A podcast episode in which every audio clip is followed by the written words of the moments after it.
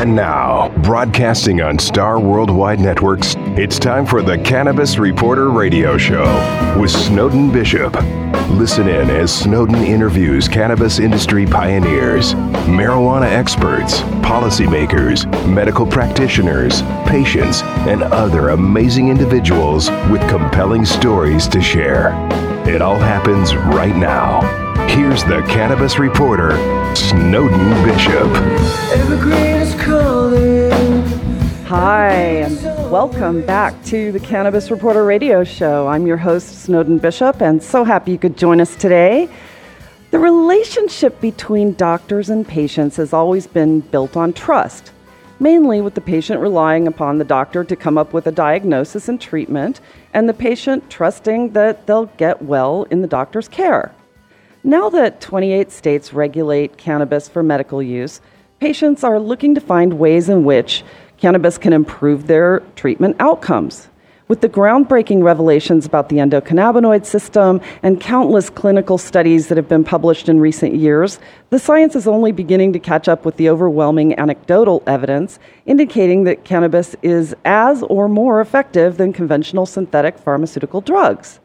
Despite the emerging science and patient successes, there remains a significant barrier of acceptance within the medical community that's left many patients to fend for themselves when it comes to discovering cannabis remedies that work for their own conditions. The traditional doctor patient dynamic has reversed.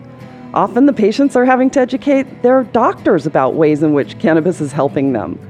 There are a lot of reasons for this. Unfortunately, few physicians have become educated about the emerging science. Only a handful of medical schools even mention the word cannabis in required courses.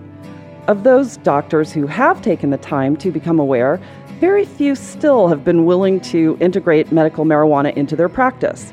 Aside from the obvious cultural stigma, the fact that cannabis is still a federally illegal Schedule 1 controlled substance has prevented physicians from considering cannabis as a treatment option for fear of losing their DEA license. And of those who see the value of medical marijuana, and even in states where medical cannabis is legally regulated, too many doctors are barred from advising or even discussing it with patients by the medical institutions that employ them. In the meanwhile, stressing the importance of deploying resources to educate healthcare providers and help them keep pace with the rising demand for information about cannabis treatment options, recent discoveries about the endocannabinoid system, cannabis pharmacopoeia, emerging treatment protocols spotlight that medical marijuana is not only a viable treatment it could be a necessary component of human health. This science only enhances odds that more doctors will begin advocating for the liberty to integrate cannabis into their patients' treatment. And when that happens, it will also improve odds that the DEA policy will reflect consensus from the medical community and catch up with overwhelming patient demand. But until that happens, patients who are unable to discuss cannabis with their primary care physicians must continue to rely upon literature coming from advocacy groups, published in medical studies, and dispensary personnel to navigate their treatment options. Patients will need to continue to provide testimony to their doctors and encourage them to become educated. The synergistic doctor patient paradigm will eventually shift back to a more conventional relationship. That's the topic of today's show and something our guest knows a lot about. But first, Dr. Brian Donner has our medical marijuana minute. What do you have for us today, Dr. Donner?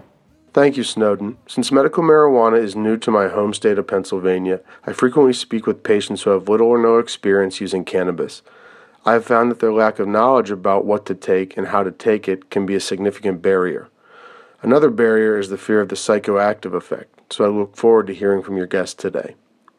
You are right to say that we really have only scratched the surface when it comes to learning the many ways cannabis can help patients. Physicians and researchers are only just beginning to understand how and why it works so well to address root causes of certain conditions, as opposed to treating the symptoms alone. We are also learning that cannabis affects everyone differently. How and why has been a medical mystery that scientists are just now beginning to understand. It's no wonder that patients feel as though they're navigating in the dark at times. Dosing can be especially challenging for new patients since the way in which cannabis is metabolized is unique to each individual. Since federal law restricts cannabis research on a large scale, there is also a serious lack of scientific data that could help provide precise guidelines. By contrast, doctors can rely upon an abundance of pharmacological data combined with the patient's clinical profile and diagnoses in order to arrive at the proper dosing for a prescription medication. Beyond the well known CBD and THC, there are hundreds of cannabinoids found in the cannabis plant. Each has its own utility and effect pertaining to the way it is received by the endocannabinoid system. There are also hundreds of new breeds of the cannabis plant with a range of cannabinoids, flavonoids, and terpenes that can determine its effectiveness for certain conditions. And effects vary from person to person depending upon the patient's health profile and a number of other factors, including delivery method and dosing. It is important to remember cannabis has no lethal threshold, unlike many synthetic prescription drugs, which can be fatal if taken in the wrong dose or combination. Due to the way the human body naturally metabolizes cannabinoids, medical marijuana in its purest form has limited, non lethal side effects when used appropriately and responsibly. There is no doubt that more clinical trials are needed to help doctors and patients navigate the science of cannabis and its benefits to human health. However, research, data, and education are all currently available to providers and patients alike. This means that medical cannabis can be safely and effectively used given the appropriate guidance, understanding, and ongoing education. I'm Dr. Brian Donner for the Cannabis Reporter. I'll be back again next week with another edition of the Medical Marijuana Minute. Back to you, Snowden. Thank you so much, Dr. Donner. We'll talk to you next week. And if you're, you're interested in learning more about Dr. Donner, please visit us online at thecannabisreporter.com, and there will be plenty of information there.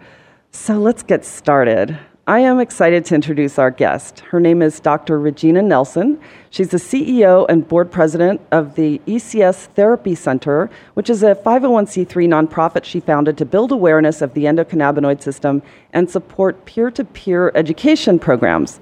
Accredited curriculum for medical cannabis industry and research projects related to the experiences of medical cannabis patients are also part of that nonprofit.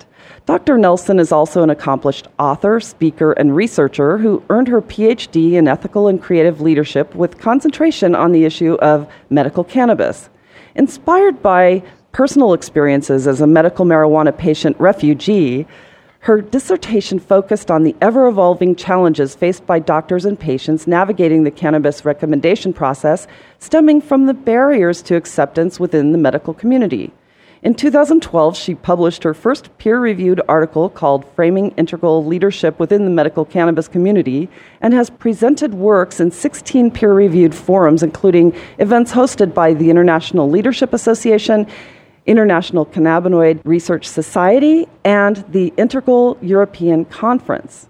Her published titles include Theorist at Large One Woman's Ambiguous Journey into Medical Cannabis, the ECS Therapy Companion Guide, and time for the talk, talking to your doctor or patient about medical cannabis. Most recently, the Survivor's Guide to Medical Cannabis is hot off the presses and ready to be released in 2018. Also, pending release is the published version of her dissertation titled the medical cannabis recommendation An integral ex- exploration of doctor patient experiences, which is the subject of our interview, and I'm really eager to delve into that with you. Welcome, Dr. Nelson. Thank you, Snowden. Thank you for having me today. Oh, it's my pleasure. I've been really excited to talk to you because I'm a voracious reader, as they say, and a quick study too. And I combed through most of your dissertation. Um, obviously, time was a bit of a factor, so I didn't get through all of it. But I have to say, for an academic presentation, it was actually very easy to read and it was uh, compelling because uh, I've had similar experiences dealing with doctors related to family members who have needed cannabis. And I am really interested to hear you explain in your own words what that journey entailed, particularly when you became, as I said in the opening, a refugee, if you will, um, a cannabis refugee, which is becoming a more and more common term. Tell me a little bit about that. Well, yeah, and you know that kind of happened along this PhD journey. When I, I began this program at Union Institute and University, it's an ethics and social justice program, and I chose the subject of medical marijuana as my issue of social justice. I was curious was there anything medical in this? I wasn't feeling well at the time, but I'd been a casual use, you know, user most of my life, and I didn't really know anything bad about it, but I didn't really know that it was this broadly good either. Um, so after my first semester, um, I moved to from Texas to New Mexico with the prime intent of becoming a patient, and ended up before I could even accomplish that having a major bowel resection surgery. The reason I had become so sick is my intestine had gotten caught up in some scar tissue and. I nearly died. I ended wow. up losing six feet of my small intestine and I've had malabsorption issues and a lot of nausea and vomiting issues really since then, which exacerbate the fact that I have fibromyalgia. So, when I kind of landed at a doctor's office the first time in New Mexico, I was really hoping for advice on how should I use this you know plant beyond smoking it. This is really all that I had experience at. And I was really disappointed to find that the physician's assistant who was able to provide the recommendation that cost me $175 wasn't able to provide really any information. And so I needed to wait for my card and go to a dispensary. And as you mentioned, people go to dispensaries and they they really not equipped there to educate people on how to use this either. So I'm a voracious reader like you are. So I looked for a book like how do I do this and what do I do? And many years later I published the ECS Therapy Companion Guide and as you mentioned it's coming out under a new title in 2018 called The Survivor's Guide to Medical Cannabis, but it really is that guide of all those things that I absorbed of there's we all have an endocannabinoid system, which is I think the phrase that we should all be leading this medical cannabis movement with, because whether you use cannabis or not, you have a stake in learning more about that.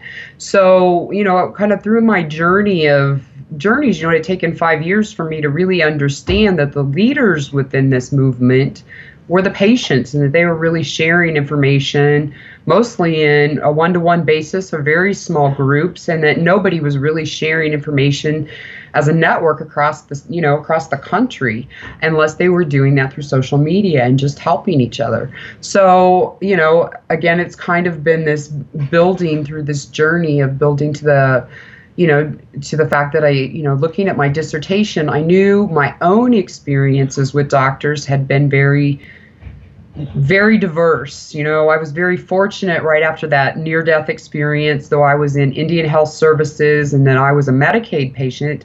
Um, that I had an Air Force lieutenant doctor who, though she couldn't recommend for me, was very conscientious about documenting everything I was going through. And those records have helped me establish that cannabis has been vital to my health and receive recommendations on down in the future in California and then here in Colorado. But two years ago, running this nonprofit, I ended up in Illinois, which was a new market at the time. They've now had cannabis there, I guess, for oh, almost two years now. But when I landed in that market, you know, I didn't, though I qualified under several conditions, I really didn't have the history to find a doctor who would and could recommend for me. And they had placed a really interesting restriction in place that many other states hadn't yet. And it was that you must have a bona fide doctor patient relationship. Well, what did that mean? Well, right. to the state of Illinois, it meant they didn't want evaluation centers cropping up. And so they've been finding people who've, doctors, very good doctors, who've been trying to service patients. And basically, they've set up their program to fail. And in looking at that and looking at how much this evaluation center model has really grown across the United States, because again, we do have all this, we have this federal divide and most healthcare providers receive some kind of federal funding and medicare and medicaid are definitely federally funded programs veterans programs. There's you know and they're all tied into insurances which have some federal components. So with all of those things said there's this big divide between doctors and patients. So though i was a patient myself and frustrated I knew from talking with my own doctors who were in those institutions and from talking with the doctors that I was required to go to to get a recommendation who were in an evaluation center of some type or private practice, I knew that they were frustrated by these things too. So when it came down to doing my dissertation, I felt like it was really important to show both sides because I think both doctors and patients are marginalized within the system um, because of the same regulations, just in very different ways. Yeah, it's pretty interesting. And I, I think that this is a challenge that a lot of patients, particularly in the states that have just recently uh, regulated cannabis for medical use, a lot of people are going through this. And, you know, in places where they don't regulate at all, I know a number of parents of, of children who are suffering with epilepsy and uh, most states are allowing uh, CBD for epilepsy, and CBD is actually legal. Most people aren't really aware of that.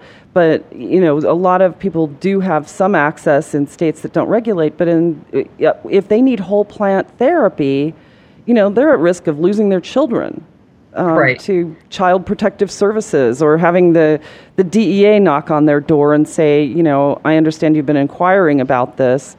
I mean, it's pretty, it's pretty scary. And one of the, I, I read, um, I forget which chapter it was in in your book, um, about, you know, a doctor's office having, actually a couple of them, uh, doctors complaining about the DEA showing up at their door even after medical marijuana was legalized in their state. I mean, it still goes on here in Colorado, goes on in Oregon, you're in Arizona, it goes on in Arizona. I mean, I talk to doctors in all of these states. And, you know, most of them had very common experiences. When you move to an evaluation center, they come and investigate you and they make sure that you're not prescribing, they want to make sure that you know you're not to be prescribing opiates and narcotics even if you have other positions. For instance, if you are working at um, an urgent care center and you're working at an evaluation center, they're going to start coming uh, kind of up your case at that urgent care center. We've seen this happen all over the United States and it still happens.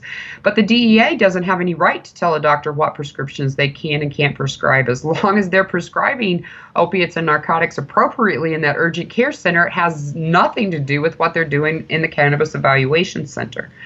And typically, with a medical cannabis recommendation, these have become more certification processes because of these great obstacles. And even states like Illinois have changed the wording where a doctor is certifying that a patient meets the requirements of the program and may benefit from medical cannabis, but um, versus providing a recommendation that they utilize it.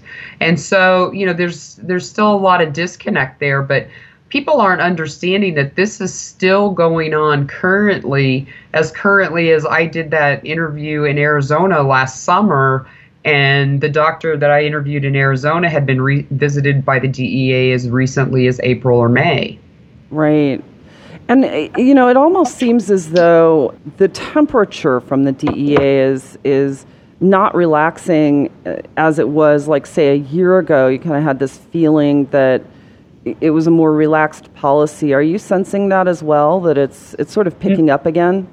Well, it's picking up again, and it's kind of interesting because you mentioned, well, CBD is legal everywhere. Well, it isn't. It isn't. The DEA says that CBD is a phytocannabinoid, therefore it is a Schedule One drug. Mm-hmm. The Farm Bill says we have a right to grow hemp and to and to sell hemp products within the United States, and we can definitely import hemp from Canada, which is a far better option than China or some of the other options that are out there.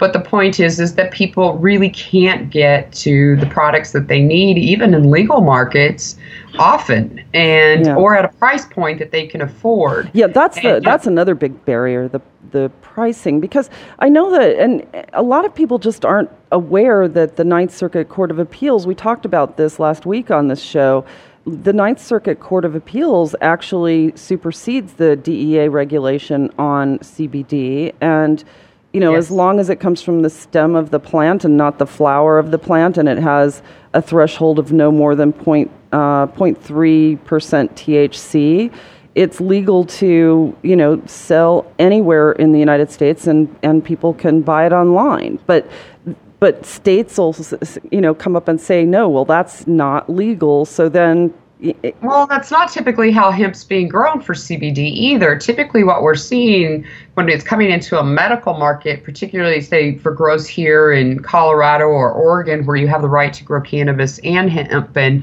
you can get a license to grow hemp. What we see often is that people bring medical cannabis plants into that grow, but they pull them before the THC ripens. So they get them. CBD comes to maturity prior to THC coming to maturity, and so they're pulling those plants at a certain point and then they're processing them, and then they might they mostly are able to obtain CBD at a very very low rate of THC, even though that plant may have yielded close to a one to one at Yeah. some point.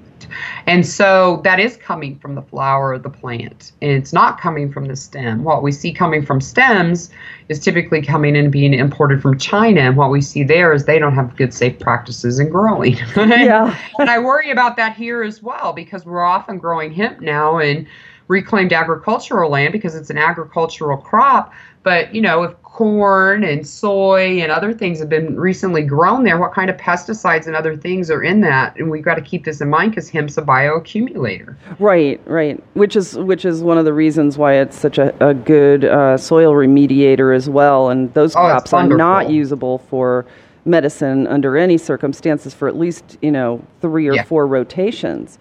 Well, you say that, but we're seeing it come onto market that way, even by the largest names in this industry. Oh, And you know, so again, these are consumer advocacy issues that you know we we deal with with the ECS Therapy Center and cost per. We're we're I'm working right now in Colorado, Illinois, and a couple of other states because we kind of almost have to hit the state by state because it's an addition to rules and or regulations. But we're looking for cost per milligram disclosure in this industry because when you go to the grocery store, any product that you buy there, you you get a cost per per whatever ounce, gram, whatever it would be on the you know right in front of it on the shelf. And when you're now seeing these CBD products come into places like Vitamin Cottage, people can go in there and look at it and see that they're paying often in excess of a dollar per milligram. But when you go to a dispensary, no one is being required to provide that information. And most dispensaries are retail outlets, so it needs to come from there versus the wholesaling and producers if there's a separation of what is that cost per milligram because you know again people can buy concentrate sometimes as little as two to four cents per milligram but that same concentrate put into you know capsules for instance they're buying very small packages of four or six capsules you know for 100 150 milligrams their entire package and sometimes they're paying in excess of 40 or 50 dollars for that so suddenly they're going from paying four or five cents a milligram to paying you know 50 or 60 cents a milligram and if they understood that difference they may make better choices and again that pushes to the need for education with this pro- with these products just like with any other consumer products right. Yeah, it's it makes for a really um, compelling push, I think, from patients and doctors to really, you know. Uh, the advocacy groups are the most important. Um, this, Absolutely. this whole movement has been so patient centric in general. So, Absolutely. yeah. And the doctors in my study mentioned this and how important it was that patients were out and sharing their stories. And I, um, it was interesting because I chose to interview patients and doctors who'd been out somewhere, maybe even a show like yours, um, doing an interview of some type about their experience. And it had, but when I interviewed them, I asked them about their first experience getting or receive, you know, or giving a medical cannabis recommendation. And that just opens this huge Pandora's box of, oh my God, when that question came, or when I thought I was going to have to ask this question, here are all these things that come into play. So, you know, with the dissertation, I looked at those things and that fall into that social category that are really ruled by the fact that we're still Schedule One and we have this federal divide that breaks down institutional policies and those things. And then I looked at the cultural things, those beliefs that are in set, sometimes in the hospital systems and clinic systems, among colleagues, among the different careers that patients have, and you know how comfortable they are disclosing that you know as well as the relational between the doctor patient and how people process it themselves. And i really pushed my committee to be able to look at transformative learning experiences as well. And they kept telling me i was taking on too much.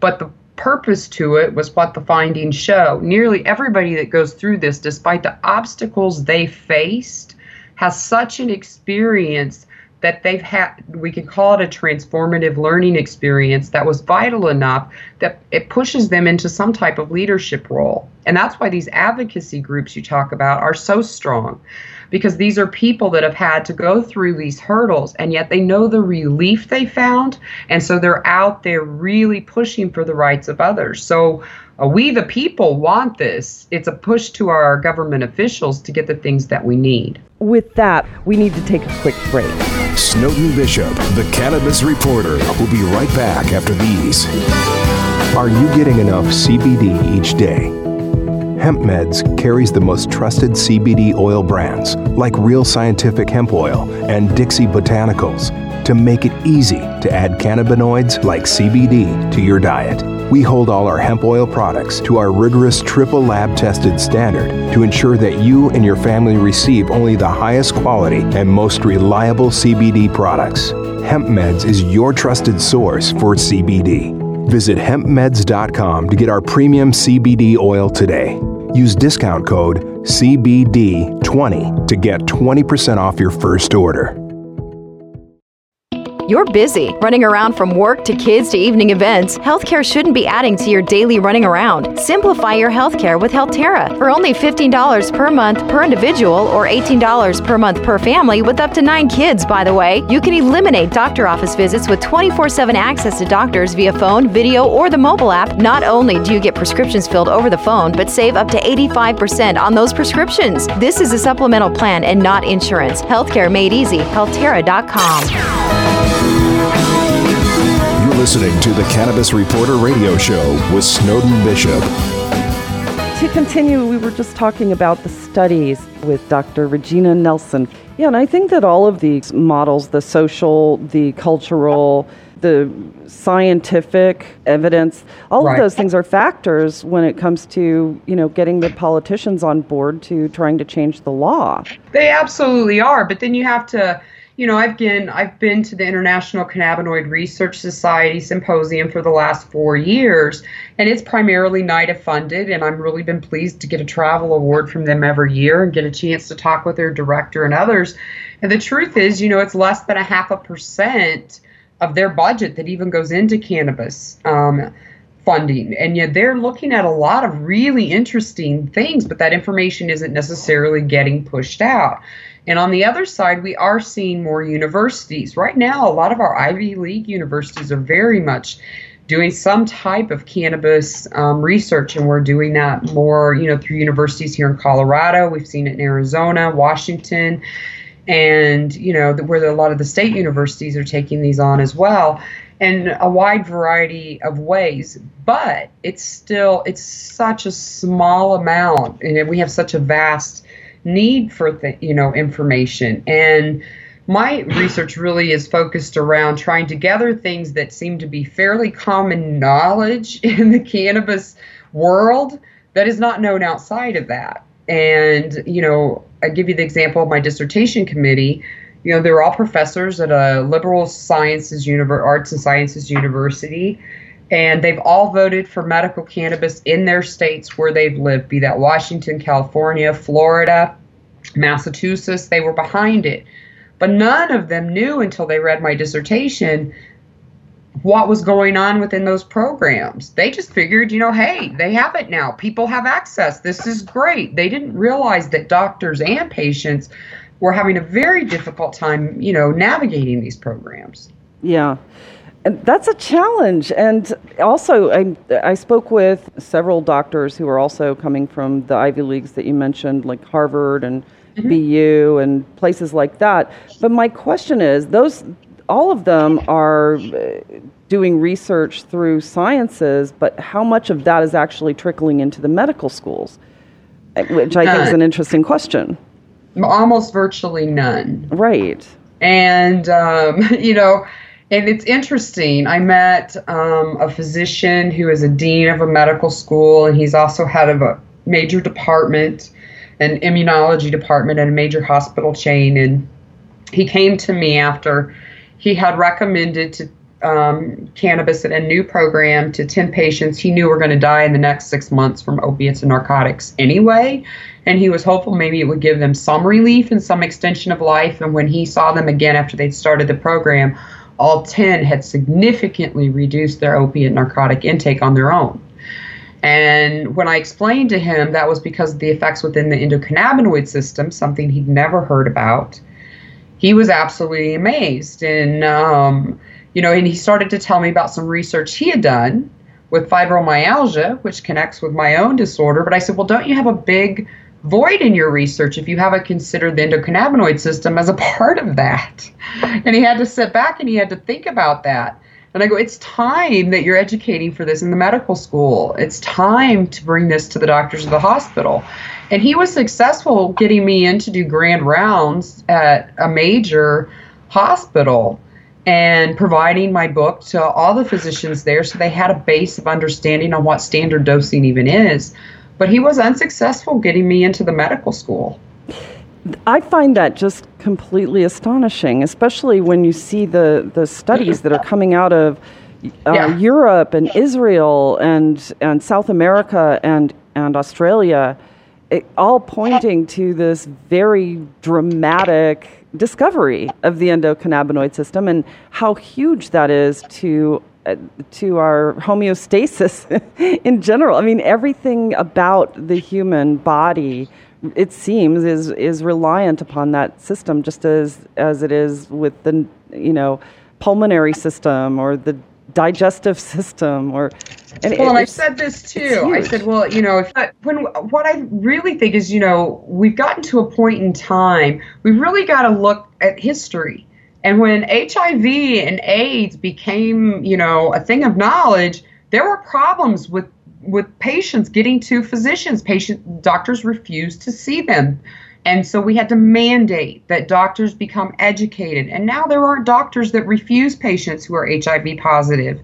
No dentist will refuse them because they understand the precautions they need to take. Well this is something totally different. This is probably our primary endocrine system and it's you know it's named after the cannabinoid you know it's a, called the cannabinoid system because that's how we found it Right. Right. But the point of this is, you know, we we need to mandate that doctors learn about the system, and I think until we begin mandating that, we make that a part of our public policies that doctors must have, you know, a certain number of CME credits. Um, on the endocannabinoid system, I don't think we're going to see that. And, you know, I am working with um, um, compassionate care centers and the World Medical Cannabis Expo this next year to provide CME credits for physicians and to provide credits for um, you know the pharmacy techs as well from that are required in the Northeast. Because you know it's really it's vitally important. Because again whether you use cannabis or not, you have a vital stake in understanding more about this particular receptor system. Yeah, that was actually a really great conference last year. Um, the Compassionate Certification Centers puts on. Um, this will be their second one in April, I believe, in 2018. But yeah, um, CME credits. That was one of the first times I believe that such credits were actually offered in this in this kind of a setting um, and you know sanctioned by the AMA. So that'll be a really great opportunity, I think, for doctors to really try to educate themselves. And there, there are a number of conferences like that that are starting to crop up in different parts of the country. But it's yeah. very encouraging to me. And, you know, as more and more medical professionals become aware of this and how important it is to human health, there's no way that, that the the federal government can continue to deny doctors the right to use this as an alternative treatment or as a primary treatment, even. Agreed. Agreed. Yeah. And I think if they try to take it away now, the people would revolt. you know. Oh, I would think so. We know too much about how successful it is and it's you know it's non-toxic and the way i've come to look at it is you know it's an essential nutrient it's a nutritional supplement and it's a food item that if we all had in our diets, I think as a society we'd be a lot healthier. We've only had it out of our diets for about the last 80 years. And so we can turn this ship around and mm-hmm. we can make our globe more sustainable. We can make ourselves healthier as people. But we really, you know, we have to take a very hard look at um, the outcomes of pharmaceuticals. And I get very frustrated when people tell me, well, there's no you know human trials in this. There are some human trials in this but my frustration comes from the fact that when a new drug comes to market there are human trials on just that drug. You mix it with anything else even tylenol over the counter and it changes and they don't know what it is. So when i see a when i see a patient come to me and they're on 8 9 13 different pharmaceuticals no one has any human trials on what that does to a body right well, and, and, and we've seen is really adverse things that it does to a body. I was just going to say that exact same thing, you know, and especially in the in the uh, opiate realm, and and that's just such a national issue. I found it really surprising that the President's Council on Opioid uh, Opioid Abuse or opiate abuse is uh, has completely omitted anyone representing a um, a cannabis friendly scientific knowledge base it, yeah. you know every single one of the people i looked into every single one of them and they're all staunch opponents of any kind of cannabis use for medical or otherwise which is really a shame because as you said a lot of people are, are beginning to transition off of opiates when they do start on a cannabis protocol we're not only seeing that come from people who are legally prescribed a large number of opiates and narcotics, but we're seeing now a lot of substance abuse groups coming into this. And, you know, Amanda Reiman has for years published works on cannabis as an exit drug and looked at things, you know, like alcohol and cocaine and heroin and, um, you know, opiates and narcotics in general. And, um, now we're starting to see these groups, you know, come in and start to ask questions. And um, recently, um, a childhood friend of my son's went through a rehab program and was actually given cannabis oil as a way to exit from methamphetamines. And now is maintaining you know sobriety by using cannabis oil. And i think that's that's hugely positive. Yeah can only do good. Um, last week, I interviewed uh, Dr. Raza, H.J. Raza, who's doing a big CTE study, and he he was telling me that in a lot of different studies that have been done on animals, they have been trying to come up with a lethal dose of cannabis, and no scientist so far has been able to do it. You cannot overdose on cannabis. It, no, you can't. You can't overdose on it alone. You can have a very bad experience, but you cannot have a fatality right on it alone. Yeah, it just it won't kill you. And um, you know, the the emergency room cases, people going into the emergency room after beginning a cannabis protocol, usually it's because they've got a euphoria that they don't know how to handle because they they uh, overconsumed edibles or or things without being instructed on how to take them. You know.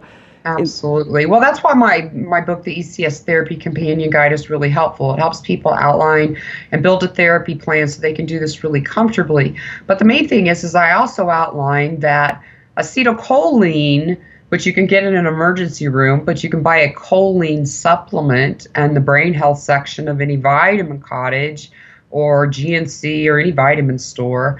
Um, helps you mitigate some of that euphoria if you have overconsumed. And uh, in the case of, you know, early edibles with me, I overconsumed a number of times, and I was fortunate that I didn't have a really terrible experience. I've I've been really lucky that way. But when I hear some people tell me about really frightening, paranoid experiences they have, well, choline supplement will help bring that down and calm them and you can take up to 3,000 milligrams of it. And the worst side effect is you may smell kind of fishy the next day, but it will kind of help you knock out that high.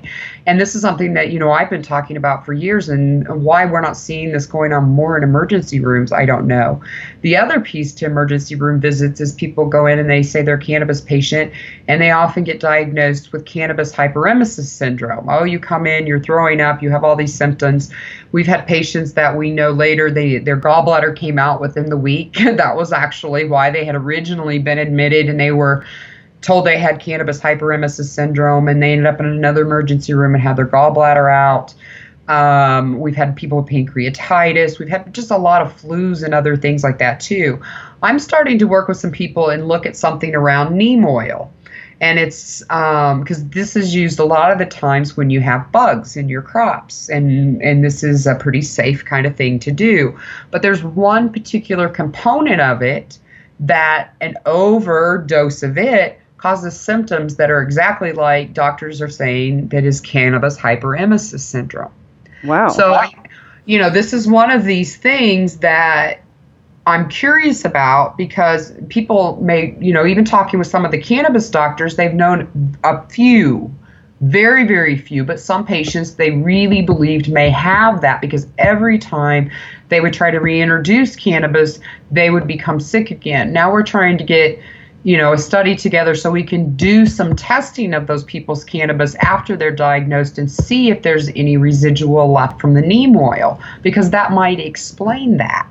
Right. and you know, it's a hypothesis at this point, but we're leading in observational evidence compared to scientific evidence. And so the more that we can do and collect anecdotal evidence, you know, the more powerful that it is. And, you know, and I, I give you the example of, you know, you talked about this doctor who's who's leading this big CTE study now. Well, we're getting there because football players have started sharing their stories about how cannabis is helping them with, you know, these concussion syndromes. And it's because of their voices that we're starting to, you know, get some studies because Dr. Sue Sisley pushed so hard at the veteran studies. Right. You know, we're getting and seeing some things there, but it comes from having, you know, some somebody with voice pushing at that somewhere. Otherwise, we don't get anywhere because yeah. we're not, you know, we are not funded. I run a nonprofit. I'm putting out research. I'm not federally funded. I'm not state funded, and I'm not funded by this industry. Yeah, and, and Dr. Sisley by patients here and there, you know. yeah, exactly, exactly. Dr. Sisley had challenges with that as well. I mean, just from she's had to move her study and but she's been incredible in terms of really raising awareness out there. I see I've seen her speak a few times. She's been on this show twice, but uh, really great um, efforts and the veterans that are speaking out right now are also another group that are just uh, really raising awareness because so many of them are barred from getting treatment at the VA if they're medical cannabis patients, and that's just criminal in my eye. It is criminal. We already have, you know, the, the feds have already stated that, that they can't exclude a veteran from from treatment just because of that. Our real issues come around these pain clinics, and it's because of testing. They're doing drug testing to make sure patients are taking their opiates and narcotics, but they're also testing for other things. And when they test positive for THC, they're often dropped. And I've heard too many patients tell very difficult cold turkey weans from opiates and narcotics um, that were nearly deadly. And um, so many things. We've really got to get this breakdown, um, you know, taken care of. One of the doctors in my study is a part of a large pain clinic um, in Illinois. Um, that really pushed and pushed because of the stuff that they had an office in Arizona, and that office in Arizona had, you know, really at least come up with a lot of anecdotal data from their own patients. And the truth is, it, it, boils down to well, if half of your patients start testing positive for marijuana, are you going to fire half of your patients? No, you're probably not. So you have to adapt into a new policy. And adaptation is a big part of this. You know, we've been in prohibition for 80 years. It's time for us to adapt back to a normalization. Yeah. Well, and that's what we're doing here, you know, and, and that's what studies like like the one that you conducted with the 20 patients and 12 doctors, that's that's what's going to help. It's the educating on that uh, it's normalizing the conversation like you said. And you know, helping people to understand that the things that have caused so much fear around this issue are completely not based in reality. So you know, kudos to you for what you're doing and with your center and everything else. I mean, it's it's pretty phenomenal. So before we have to wrap it up in about oh five minutes or so, um, tell me a little bit more about the dynamic. Did the patients and the doctors that were in your study, were they communicating with one another or were they just giving you their uh, anecdotal experiences um, individually? No, I spoke with them each individually about their own experiences. And um, I think in the end, I collected about 300 pages of transcripted data. and I went through it and I looked at themes. Again, I used integral theory to kind of um, cluster that data because when you ask somebody about an experience, it's it's all these different parts make the whole: the social, the cultural, the relational, and your own internal. They all are a bigger part of the whole. And um, you know, being able to look at it that way, I think. Um, you know, I I knew that there was difficulty on both ends, but the stories that came out to me were hugely moving. Um, I, I again knew a lot of these people had spoken publicly. Many of them were people that I've known. Um, in the sense it might have been like if I had known you a year ago, calling you and being like, "Hey, do you want to participate in this? I know you're public in this," and then talking to you privately about your experiences. And so I talked to people with that, but you know, when it got down to their own private experiences and how it affected them, I, I really didn't know. And it was astounding to me to hear about people's um, experiences with Border Patrol, with being fired from a doctor's practice, with being harassed living in a small town. Um, child protective services coming in, their employers harassing them, um, their spouses' employers harassing their family, all sorts of issues that came into play around this.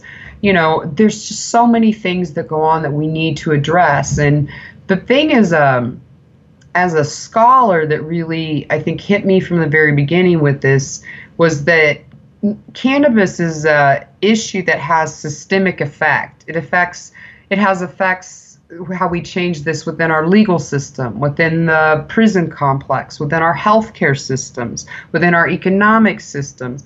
I mean, the, the list is really endless. And um, we all know we've had a lot of political uproar in the last couple of years. And the one thing about disruptive leadership is that it, co- it, typically comes when people are pushing and pushing for change, and it puts, it gives you a lot of, of um, ability to come in and make change. And if it we quit paying attention to all the drama on the nightly news and really start focusing our communities on making change in the areas that we need to, um, you know, again, this is the one issue that I think has systemic value in helping us make changes in all the greater um, institutions that you know that our lives are supported by. Yeah, absolutely. And I've said time and again that I really believe that uh, cannabis is one of those things that should never have been politicized, and it shouldn't be. It shouldn't be a, a partisan issue at all. And in fact, it really has the greatest potential of all of the issues that are on the table facing us right now.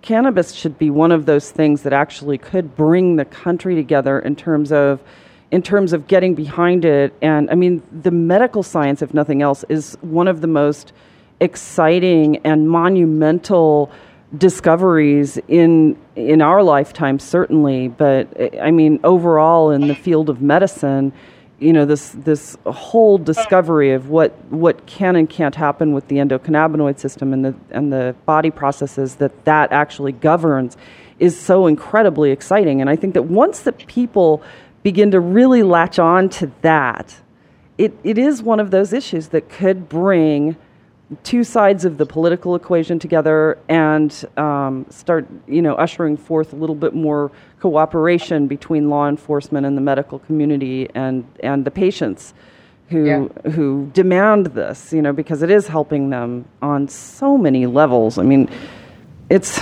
it is pretty astonishing. So, and the doctors, their biggest complaint obviously would have been uh, the the legality and the pushback from their own institutions. Was there anything else, um, and the stigma, of course, which goes without saying. But was there anything else that stood out to you when you were speaking with them? Well, I think you know they are they are as frustrated as the patients are that this is that patients have to go outside normal healthcare systems for this, and that they're now seen as being outside normal healthcare systems when really, you know, a natural path, a chiropractor, an acupuncturist, these are things that are sometimes outside regular normal, say, an insurance system. Um, you know, but there's still, you know, there's a difficulty with this because the chronically and terminally ill um, they typically have difficulty paying for an mm-hmm. outside the healthcare system um, solution. So yeah. with that, I think you know poverty became the biggest area that is you know if I really looked at data that we really need to address, and it's an, again probably the biggest issue in our society, and um, that really has effect here because again, it, it has a huge, enormous impact on the terminally and chronically ill. Because if you weren't poor when you, when that happened, you will become poor because of our healthcare system. Well, also the law against cannabis has put so many families in jeopardy because yes. they've been incarcerated for yes. a harmless plant. Yes. And you know that diminishes their ability to get a job when they become free citizens again. That diminishes their ability to vote. It takes them out of the voting pool, pool altogether which is really unfortunate. And so I think we're going to start seeing some. Once once this does finally um, get the attention it deserves in Congress, and I think it's getting there, um, I think we will see that it'll have a major impact on society as a whole. You know, and our environment, and our economy, and the health of all of us living around today. So, uh, with that, Dr. Nelson, um, I'm getting the signal that it is time to wrap it up. So, uh, once again, thank you so much for being here today. I'm I'm delighted about this, and um, what an interesting interview. So, thank you. Well, thank you for having me again. It's been a great conversation. I appreciate it, and um, I look forward to seeing you in April at um, the World Medical Cannabis Conference and Expo. Yeah, Compassionate Certification Center's a big event, and um, yeah, it should be very exciting. And I'm I'm looking forward to seeing you there as well. So, with that, oh, it is time to bring another show to a close. I would like to personally thank my guest, Dr. Regina Nelson, for sharing her insights and knowledge with us today. If you'd like to learn more about research she's doing, please give us a visit at thecannabisreporter.com. Click broadcast to find today's episode. I'll post her bio along with information and a link to her website. We have a lot of people to thank. First, I'd like to say thank you to Dr. Brian Donner for our medical marijuana minute update. And just a reminder to Pittsburgh listeners to visit compassionatecertificationscenters.com if you'd like to learn more about the medical education for medical professionals or become certified as a medical marijuana patient in that state. I'd also like to express our gratitude for our radio sponsors, Hemp Meds and HealthTerra. We could not be doing this without you. We have others to thank as well Eric Goodall, the composer of our theme song Evergreen, and our producers and engineers here at Star Worldwide Networks for making us shine every week, to our program director Steve at XRQK Radio Network, and last but not least, thanks to all of you for listening. Please join us next week. It'll be 8 o'clock p.m. for another episode of the Cannabis Reporter Radio Show. I'm your host, Snowden Bishop, and until we meet again, be safe, stay informed, share what you've learned, and make it a great day. Evergreen is calling, evergreen is always.